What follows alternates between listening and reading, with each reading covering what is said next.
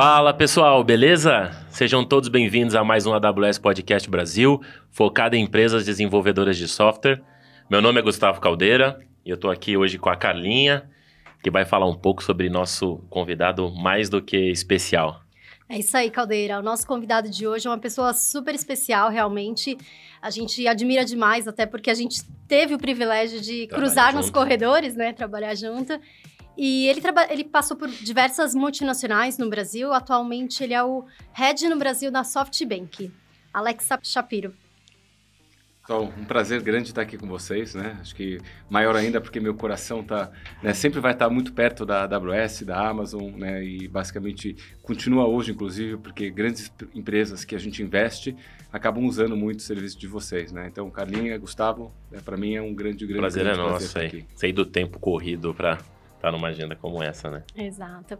Alex, é, primeira, pra gente começar aqui, né? Eu queria que a gente voltasse um pouquinho aí no tempo. E você trouxe grandes empresas, né, pro, pro Brasil. E o que, o que eu queria entender, assim, da onde que vem isso, né? Esse intraempreendedorismo? Se é algo que vem da sua infância, alguma inspiração, ou se não, se é algo que nasceu contigo mesmo? Né? Eu acho que, na verdade, vem muito... Primeiro, eu sempre gostei muito de tecnologia, né? Aliás, você sabe que um dia eu faço análise há 14 anos. Aí um dia eu estava numa discussão com o meu analista é, e aí me dei conta, porque o meu pai, é, ele não é brasileiro, ele é israelense, né? E acho que quando o estrangeiro vem para o país, ele sempre vem com olhos di diferentes, né? Seja é, aquela coisa que tudo é novo, tudo é mais interessante, né? E, e, eu me lembro, quando eu era pequeno, meu pai sempre gostava muito de tecnologia. Né? Foi um dos primeiros a ter videocassete. Eu lembro que quando eu tinha uns 12, 13 anos de idade, é, ele instalou, na, eu morava numa casa relativamente classe média, mas ele instalou uma antena parabólica é, de mais ou menos 8 metros de diâmetro, 7 metros de diâmetro, que você tinha que manualmente mudar a, a, a, o ângulo da antena para pegar o uhum. satélite, senão cada meia hora o programa que você estava assistindo, que era fora do Brasil, né, era uma coisa demais assistir programa nos Estados Unidos ou na Europa, ele começava a fazer aquele chuvisco. Então, eu acho que eu sempre tive muito essa, essa criação uhum. né, com coisas que estavam na ponta de tecnologia. E, e, a tecnologia tem um componente interessante. Você acha que em um momento você está na melhor tecnologia do mundo, mas sempre tem alguém numa garagem em algum lugar do mundo uhum. fazendo uma nova solução e aquilo que você achava que era realmente dominante, melhor que existia, de repente não é mais nada. Então eu acho que, de certa forma, essa questão de montar empresas, montar empresas de tecnologia, foram um pouco influenciados um pouco pela, pela minha infância, mas também por saber que a tecnologia é algo muito perene. Né? Então você sempre tem que estar tá correndo e olhando né? e sabendo que o que você está montado hoje, amanhã pode não valer mais nada. Né? Eu acho que isso me incentivou muito a estar tá, tá nessa, nessa toada de estar tá em empresas de tecnologia e sempre montando. E sempre, né? eu acho que também tem um, bom, um pouco do perfil das pessoas. Né? Eu me uhum. considero que eu chamo de um builder. Né? Eu gosto de construir. Né? Então, eu acho que o prazer que está de construir, de montar times, de trazer pessoas de talento para trabalhar com você, né? de, de você indo passo a passo né? e vendo o que, que, o que, que você pode lançar, como você pode melhorar a vida do consumidor, a vida do cliente, acho que isso é muito importante. E, e você acha que dá para ser builder em qualquer fase da tua carreira, mesmo no início? Eu sei que você teve um começo, você comentou numa, numa entrevista que foi até office boy, entregando uma lote. Você consegue ser builder nesse momento ou é só quando você está já mais avançado em posições de, de, liderança? Não, eu acho que você pode ser builder em qualquer momento da sua carreira. Né? Eu acho que o, o fato de ser builder é que você tem que estar aberto para novas experiências. Você tem que, na verdade, ser autocrítico, de saber que às vezes você está errando e você precisa aprender com o erro. Né? Você tem que ser, de certa forma, humilde com isso. Uhum. É, e tem que, basicamente, às vezes, né, dar um passo. Eu acho que a gente, como profissional, independente do nível que você está, seja você está, sei lá, acabou de se formar ou está na faculdade ainda, até como estagiário, ou basicamente já está num cargo sênior, eu acho que tem uma questão muito de você sempre estar tá numa zona de desconforto, né?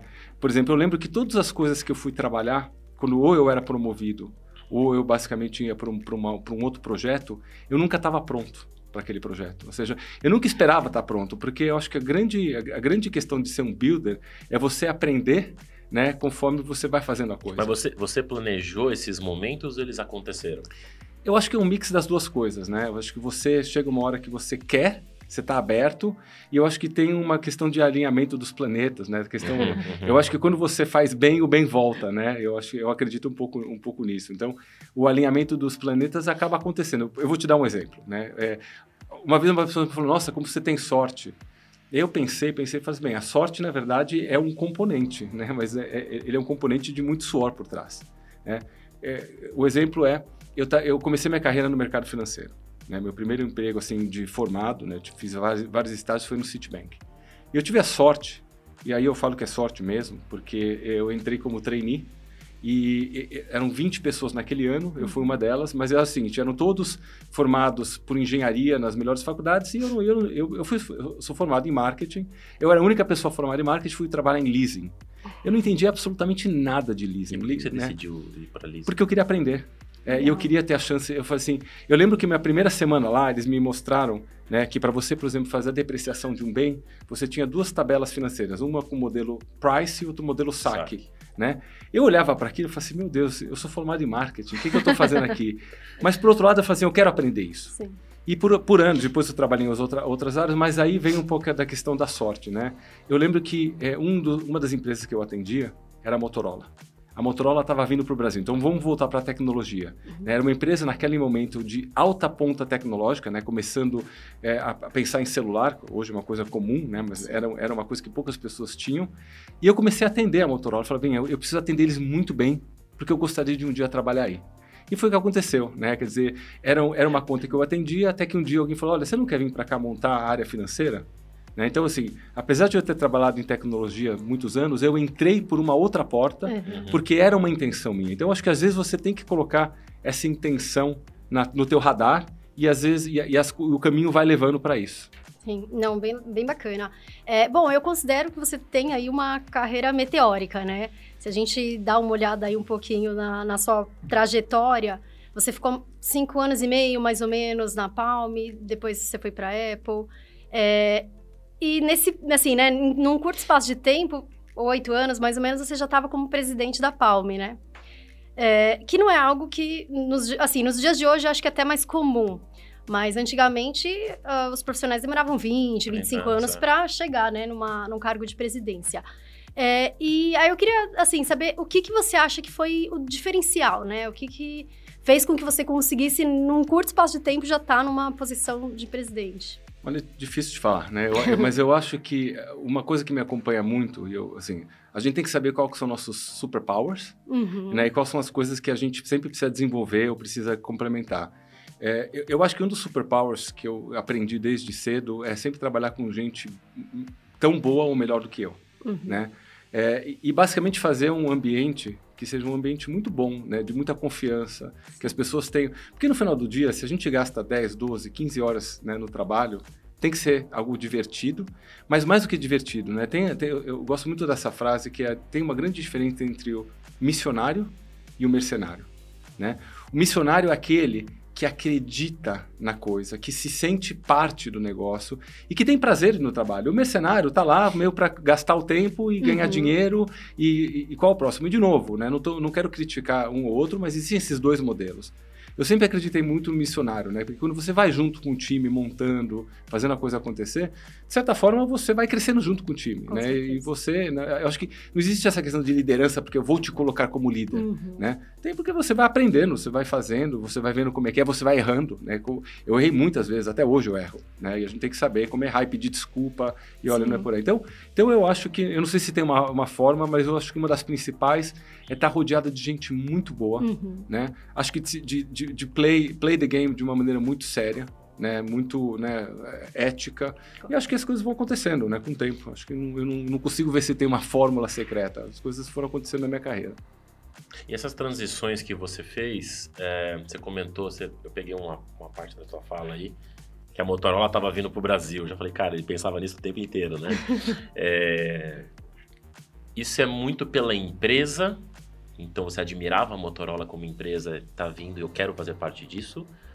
Ou pelo que a empresa tá falando, cara, tá vindo pro Brasil, ela tá apostando no país, eu quero estar tá por conta disso, não só pela empresa ser grande, né? Uma multinacional, tal.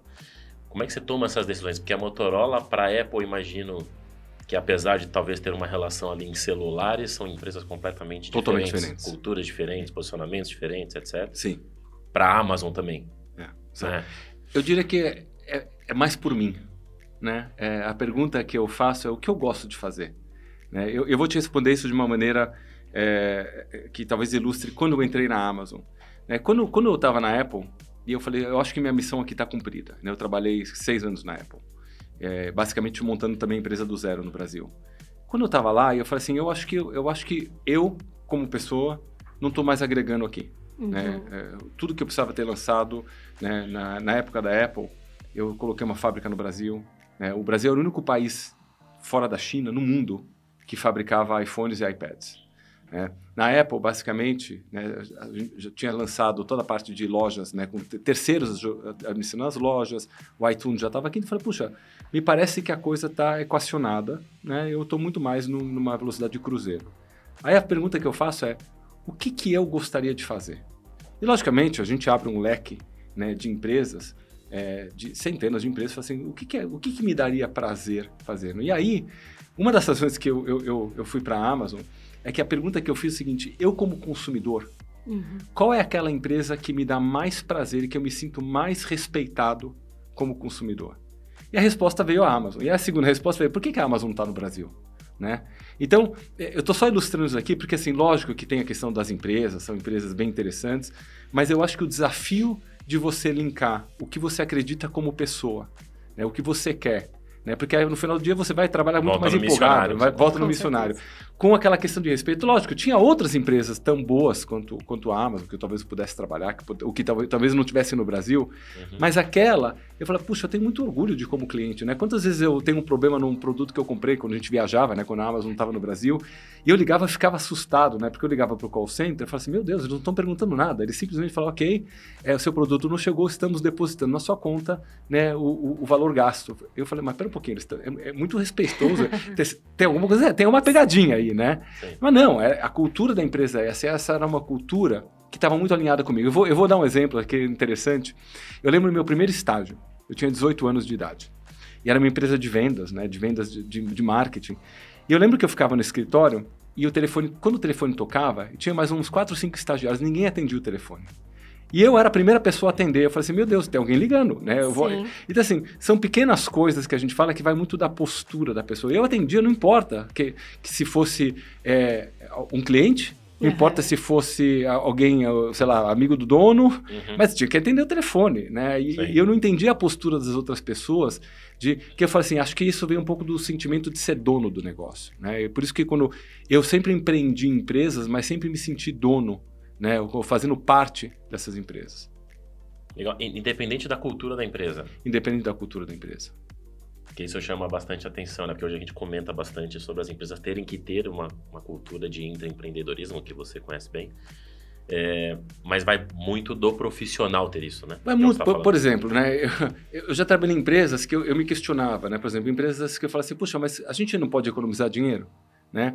Eu lembro, de, eu lembro de, de, de, de ter empresas que eu falo assim, puxa, tá mandando um profissional para fazer uma reunião de um dia que poderia ter sido feita por telefone e vai gastar em, em na, na, dependendo da empresa, algumas empresas têm política de, de viajar em business, né? Uhum. Aí você fala, pera um pouquinho, eu na física viagem econômica e custa, sei lá, mil dólares, na, na, na, na business custa nove mil. Aí eu sentava e falei assim, mas pera, faz sentido gastar nove mil dólares para mandar um profissional né? para um dia, uhum. para uma reunião que talvez pudesse, lógico, eu estou falando de anos atrás. Hoje a gente sabe que pode ser feito por Zoom, né? Mas naquela Sim. época não tinha isso. Então você tem que fazer essas, você tem que fazer perguntas porque talvez aquela diferença, aqueles 9 mil dólares, seriam muito mais bem aplicados no business para gerar valor para o negócio, né? E não para gerar uma venda. Então, você tem que fazer sempre essas perguntas, né? Quer dizer, perguntar se a alocação de capital está indo para o lugar certo. E, e, o que você mais se orgulha de ter feito na Amazon? Porque você fez várias coisas, né? Mas o que te trouxe mais orgulho? Você falou, cara, esse negócio aqui eu vou contar para gerações futuras. Eu, eu acho que é um combinado de, de três coisas. Né? A primeira, realmente, é o time.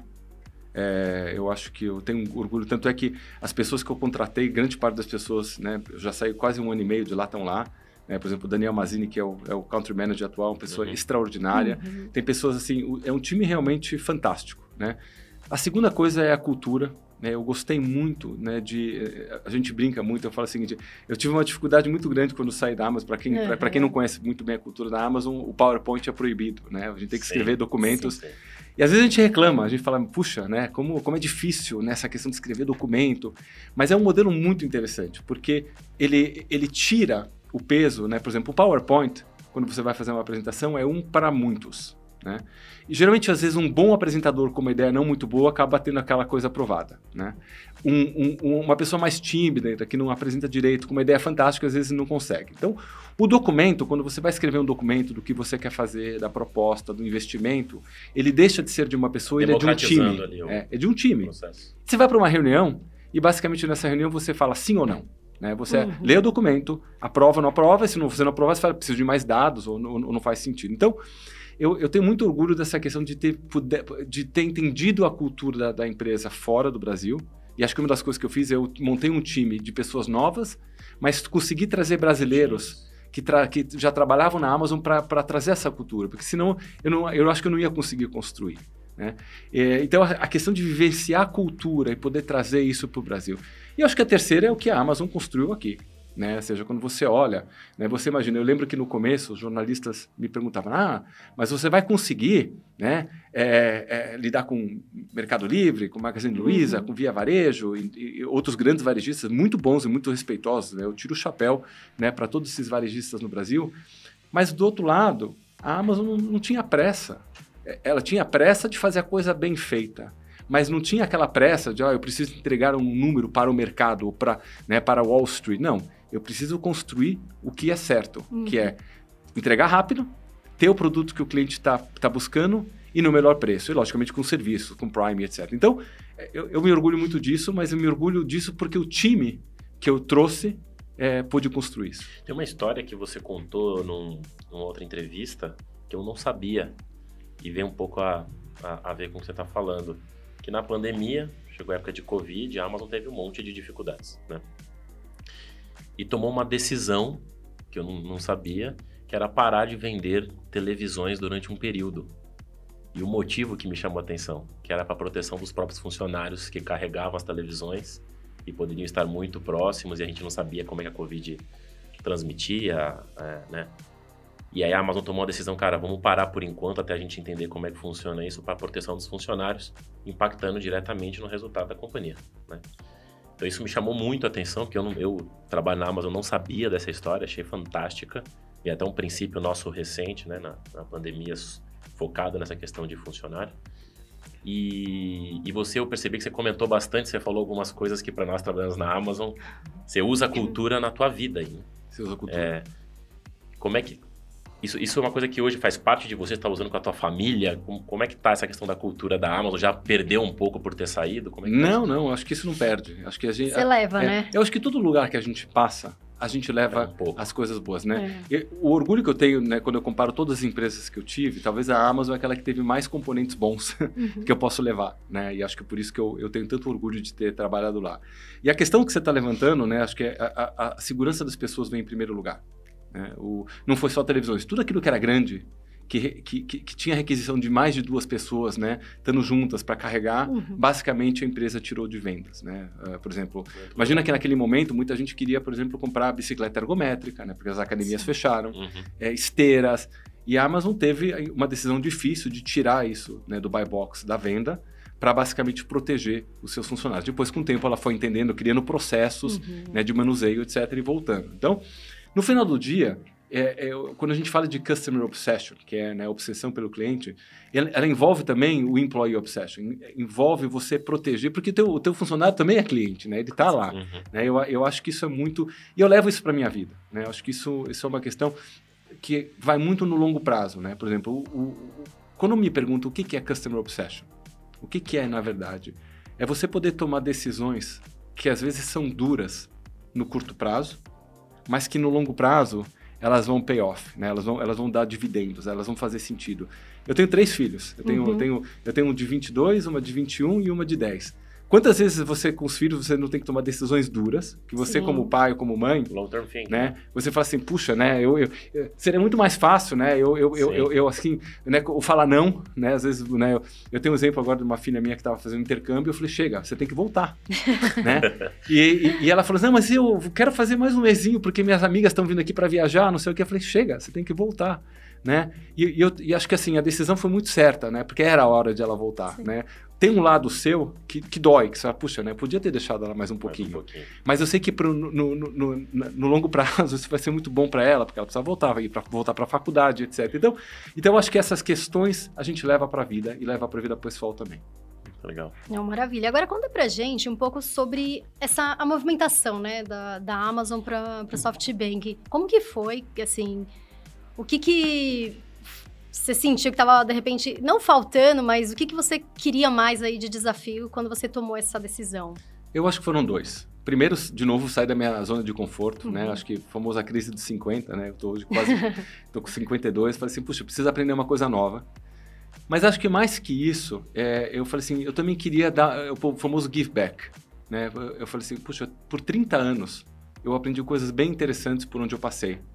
É, e, e, eu já estava começando a gastar um, um, certo tempo com empreendedores, né, via Endeavor, uhum. né, ou investindo como angel em algumas empresas. Eu falei assim, puxa, é tão extraordinário quando você pode sentar com um empreendedor, né, que tem aquela energia, né, empreendedor, empreendedora, que tem aquela energia, aquela vontade de criar, de resolver um problema, e você pode ajudá-los, né? Ou ajudá-los, lógico, eu, como meu trabalho hoje é alocando capital, mas não é só isso, né? O SoftBank hoje não, não é só um investidor de capital, é um investidor né, de, de, de, sentar no conselho, de ajudar as empresas. A gente traz, por exemplo, a gente tem time que, que ajuda em marketing, que ajuda em recursos humanos, em, em Você está acelerando a experiência, né? Você está você tá, tá trazendo e, bastante. E, eu acho que não tem nada mais gratificante, lógico, né? O nosso papel continua sendo buscar um retorno sobre investimento. Uhum. Esse é o uhum. nosso papel. Quando você aloca capital, você quer o capital de volta.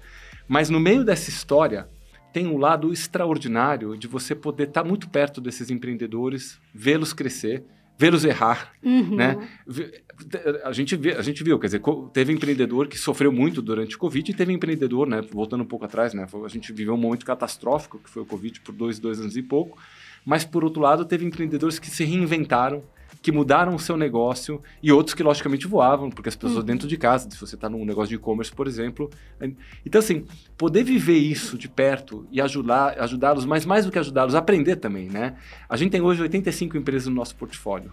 Eu aprendo muito todo dia quando eu sento, é, é uma energia muito grande, né? Porque assim, quando eu falo empreender, é, você precisa, de certa forma, ser um pouco, um, um pouco fora da, da, da caixa claro. e precisa ter alguma coisa errada com você, né? porque a gente sabe que é um, é um grande, né? errado no bom sentido, é um grande Sim. desafio, né? Assim, é matar um leão por dia, ainda vários mais problemas, no nosso país, ainda né? mais no nosso país, que é verdade, ainda mais no nosso país, mas no nosso país também, acho que a gente viver na América Latina também tem tantos problemas para resolver e tem tanta Sim. gente boa resolvendo esses tem muita problemas. oportunidade. Né? Então, eu, é, acho que parte da minha mudança foi essa, um pouco do give back, né, e de poder estar tá junto com esses empreendedores e, e, ajudando e vendo a história deles, né? Ou seja, a gente tem empresas fantásticas no nosso portfólio, né? E uh, seria injusto aqui, não a gente até pode falar de uma ou outra, mas são 85, né? E 85 logicamente com histórias diferentes, com momentos diferentes, né? E, e eu, eu, eu me divirto muito com isso. Legal. E tem um cara que eu acho que é um grande amigo seu que mandou uma pergunta para você. Eu estava assistindo algumas entrevistas que você deu, você citou o nome dele. Eu falei, cara, eu vou mandar uma mensagem também, assim como o Alex fez para trazer a Amazon para o Brasil, que é o Diego Piacentini. E eu mandei uma mensagem para ele, falei, Diego, o que você gostaria de perguntar para o Alex? Vou estar com ele, gravando um podcast lá para a Amazon, ele mandou para mim o seguinte. Alex, o SoftBank tem uma cultura provavelmente muito diferente da Amazon, que nós sabemos que é uma cultura extremamente peculiar. Como que você se adaptou a uma nova cultura e se você conseguiu trazer algo da Amazon para dentro do SoftBank. Uhum. Então, acho que tem, tem duas perguntas aí. Ótimo, ótimo. Bem, eu sou um grande fã do Diego, né? Para quem não conhece a história, eu quando eu mandei um e-mail para ele, não tinha um e-mail dele, né? Quando eu quis ir para a Amazon, eu mandei um e-mail é, é, testando todas as variáveis, né? Nome, sobrenome, né? Só nome, só sobrenome. É, eu falei assim, eu quero trazer a Amazon para o Brasil, quero trabalhar com vocês. E aí ele me respondeu e eu... E eu você elaborou, né? só uma curiosidade, você elaborou esse e-mail, foi um negócio bem sucinto, pragmático? foi sucinto, eu falei assim, meu nome, eu, eu, lembro até, eu falei assim, meu nome é tal, né? meu nome é Alex, é, eu, eu, eu, trabalhei nessa, nessa, nessa, empresa, não entendo porque a Amazon está no Brasil, não está no não Brasil, está. né? Uhum. E eu, eu gostaria de, de. Eu fui até um pouco arrogante, falei assim: que tal a gente fazer um joint venture? Imagina, eu era. Eu assim, mas se não for joint venture, eu topo, eu topo né, é, tocar. Até aceito é, tocar. É, e aí, logicamente, depois de algumas semanas ele me respondeu, a gente começou a conversar. Então, é uma pessoa Legal. muito querida, uma pessoa extraordinária. Né? É, o Diego foi o segundo maior acionista da Amazon depois do Jeff Bezos. E é uma pessoa que também teve um give back, trabalhou no governo da Itália, né? E é uma pessoa que eu admiro muito, né?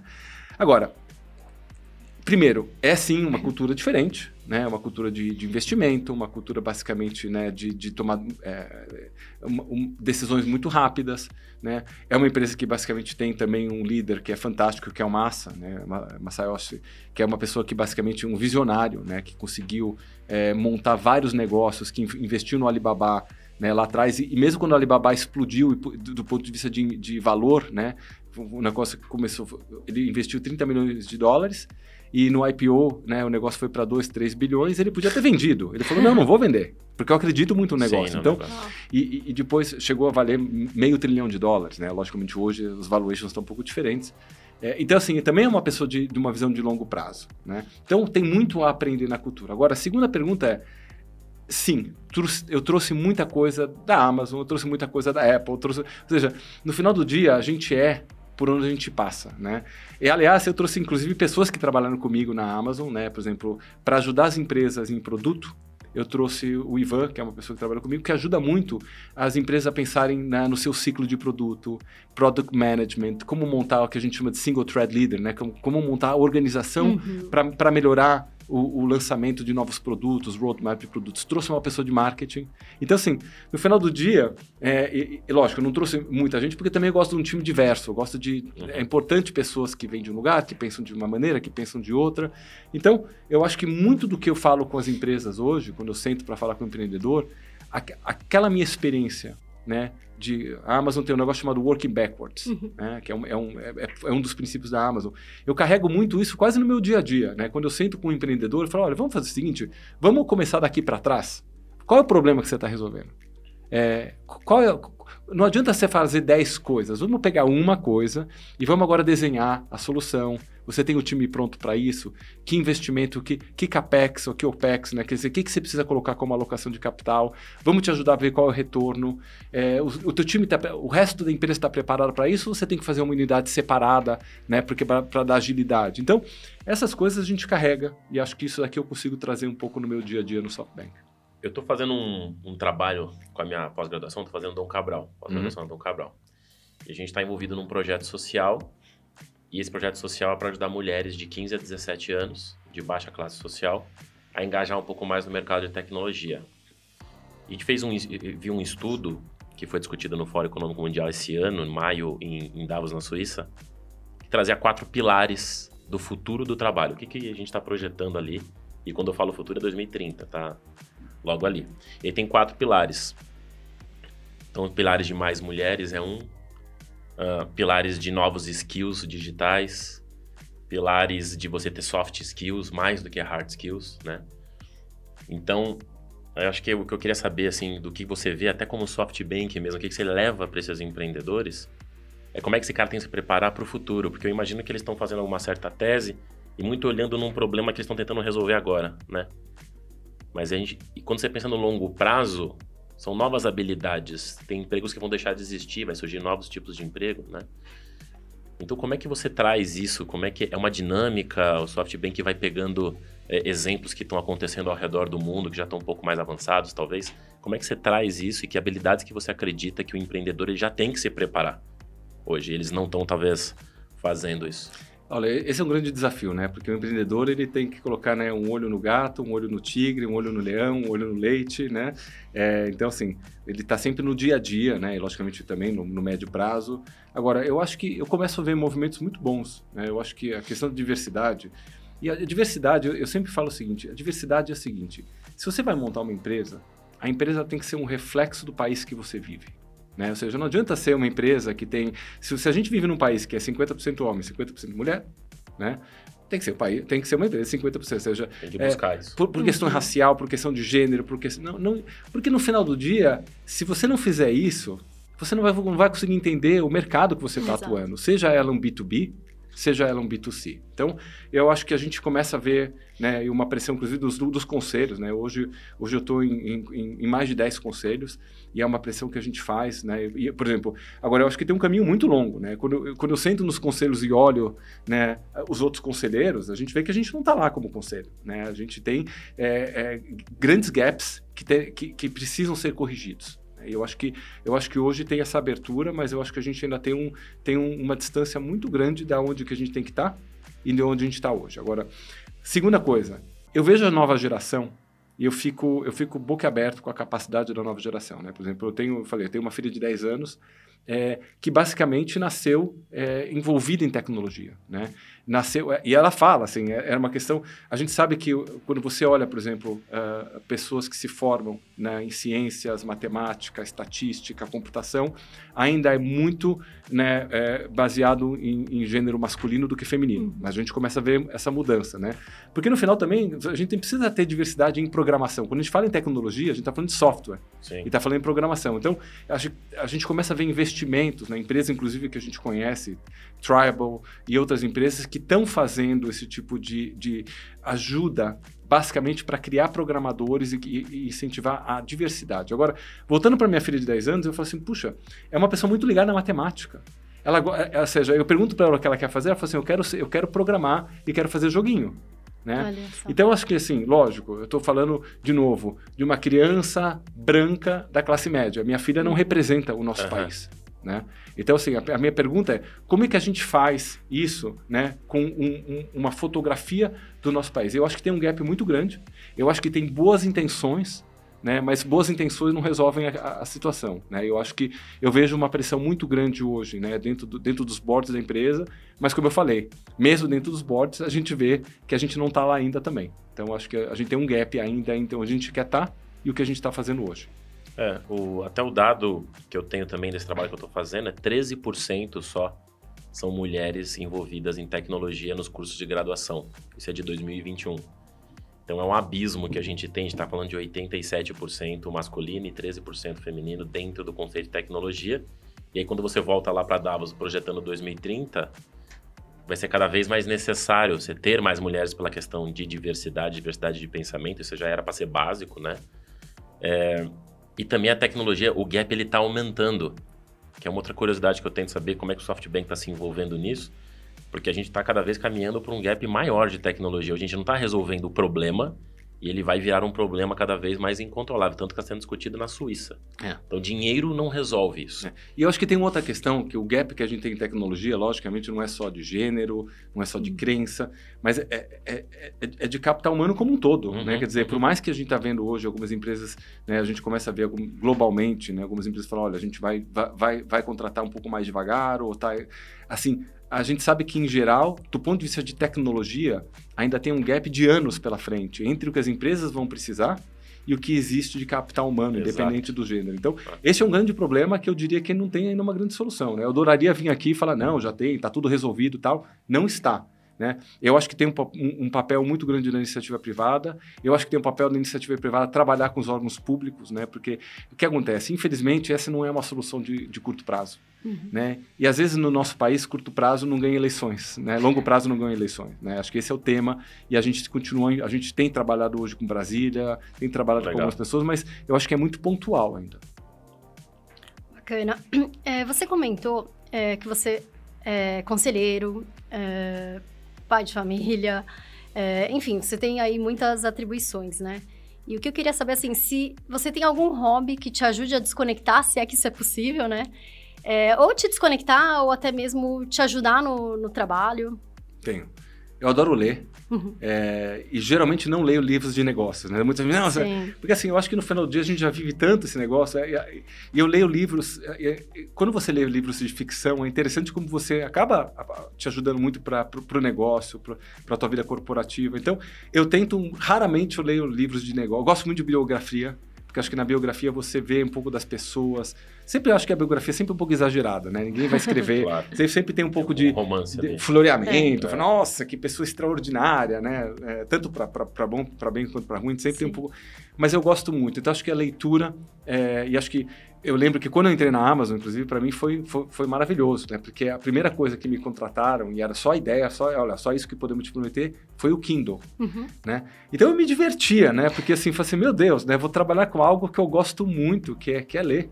Né, e, e, os publishers, né, as, as, editoras, né, depois a Amazon fez um negócio que, que no Brasil foi extraordinário, e continua sendo até hoje, que é a autopublicação que é o, é, é o que chama KDP, Kindle Direct Publishing, que é o seguinte: se você é um autor de livros e você basicamente já mandou teu manuscrito para uma editora, nunca ninguém publicou, basta você fazer o upload na Amazon, né? E você, primeiro, grandes vantagens, né? Geralmente quando você escreve um livro, você ganha royalties entre 8 e 12%. Na Amazon, se você é exclusivo, você ganha 70%. Uhum. Você define o preço de venda e você ganha 70% do que vender. Então é maravilhoso, porque assim, a quantidade de pessoas que a Amazon pôde ajudar, né, que tinham talento, mas nunca aquele livro era publicado. Uhum. Então você imagina o meu deleite de poder trabalhar e estar tá muito próximo de autores e ajudá-los na leitura. Então, a leitura é um esporte. Eu sou aficionado por esporte, né? Eu, eu, mas eu falo o seguinte: eu faço um pouquinho de cada tá. e nada bem feito, né? Eu nado, eu corro, eu, eu pedalo, eu jogo tênis.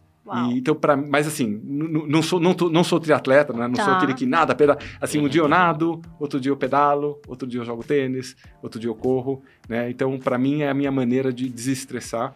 É, se eu não, se eu não posso fazer esporte, eu começo a ficar meio nervoso. Então, por uhum. exemplo, qualquer viagem que eu faça, né, eu a, tem que ter o um espaço para o tênis, para os shorts, para a camiseta, porque Legal. em alguma coisa eu vou fazer. Isso para mim é meio que mesmo tipo, na viagem de turismo.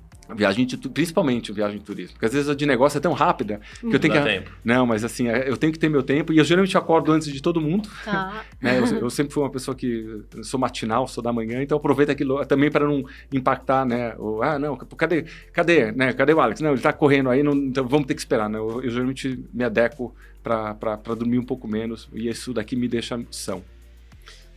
Legal. Eu ia perguntar de livros que você tem para indicar Pode ser podcast, pode ser alguém, alguém que te influencia, séries, uhum. séries Nossa, tem... é sacanagem, porque eu, eu, outra coisa eu adoro ver séries, né? Olha, tem um, um, livro que eu gosto muito que é, chama Endeavor, uh, que é do Shackleton, uh, e, e, a história, basicamente, que, que eles foram plantados. Estou lendo agora. É, é, muito pra, bonito. É um livro que assim eu já reli ele umas duas, três vezes, né? Eu, eu, eu, gosto muito dessa história porque é uma história que eu falei, a gente sempre aprende, né? Uma história de liderança, né? Ele, ele ficou preso meses, né? No, imagina, a gente tá falando de 1800 e pouco, né? Não tinha roupa, não tinha infraestrutura e ele conseguiu salvar toda toda a tripulação, toda a tripulação. Tô gostando, tô no meio do livro ainda. Realmente é um livro inspirador. É, inspirador. Por exemplo, um livro que eu gostei muito, né? E, de novo, eu, eu, gostei porque tem a ver com esporte, mas tem a ver muito que é o, é o, é o livro do Agassi, que chama Agassi, né, é, que basicamente fala, né, eu, eu não conhecia a história dele, né, eu, como sempre gostei muito dos tenistas, ele não gostava de jogar tênis. Né, quer dizer, ele foi um grande campeão, é, muito colocado pelo pai dele, que obrigava, para você ter uma ideia, com ele com seis anos de idade, o pai, que era uma pessoa muito simples, eles moravam em Las Vegas. E o pai conseguiu comprar uma, uma casa meio, meio no deserto, era tipo a meia hora de Las Vegas, mas era barato. O pai construiu uma quadra de tênis, ele tinha acho que três, três filhos, não me lembro, três ou quatro. Ele amarrava a raquete de tênis na mão do Agassi para ele jogar. Amarrava, porque ele era pequeno e não conseguia segurar direito, né? E o pai colocava isso e, e no meio do livro ele fala assim, eu não gostava de jogar tênis, eu odiava. Por isso que ele sempre tinha aquela, aquela figura meio rebelde. Foi uhum. a primeira, e a Nike foi o primeiro grande contrato de patrocínio. Né? A Nike, ele, ele cortou cabelo, picotou cabelo. Ele foi o primeiro jogador a jogar com uma calça de jeans e uma camiseta rosa, né? Que hoje é seria. Imagina, é. a gente está falando isso aqui na década de 80, né?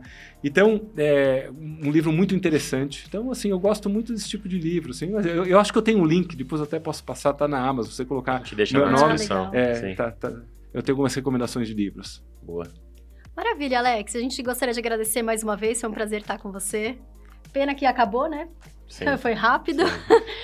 Uma aula, como sempre, né? Exato. O prazer é todo meu. Sempre é um prazer estar né, falando com, com vocês. Né? Eu acho que a AWS, para mim, é um, é, um, é um grande exemplo né, de uma empresa, como a gente falou um pouco de tecnologia, que resolve grandes problemas. Aliás, essa semana, só para fazer um, um, eu, ontem, eu estava falando com um empreendedor é, nosso, ele falou: Nossa, Alex, é, você não sabe o que aconteceu. Eu estava com um grande problema na AWS, porque problemas acontecem, uhum. mas esse pessoal é fantástico. Eles me ligaram, não só resolveram o problema, como conseguiram otimizar toda a minha estrutura aqui, vai baixar meu custo. Eu falei assim, tá vendo? Né? Então, acho que para mim é sempre tá um prazer né, estar tá falando com vocês, porque eu sei que vocês resolvem muitos problemas e trazem muitas soluções inovadoras para os clientes no Brasil e no mundo todo. Valeu, obrigado, viu, Alex? Obrigado a você. Obrigada. Linha. Obrigada.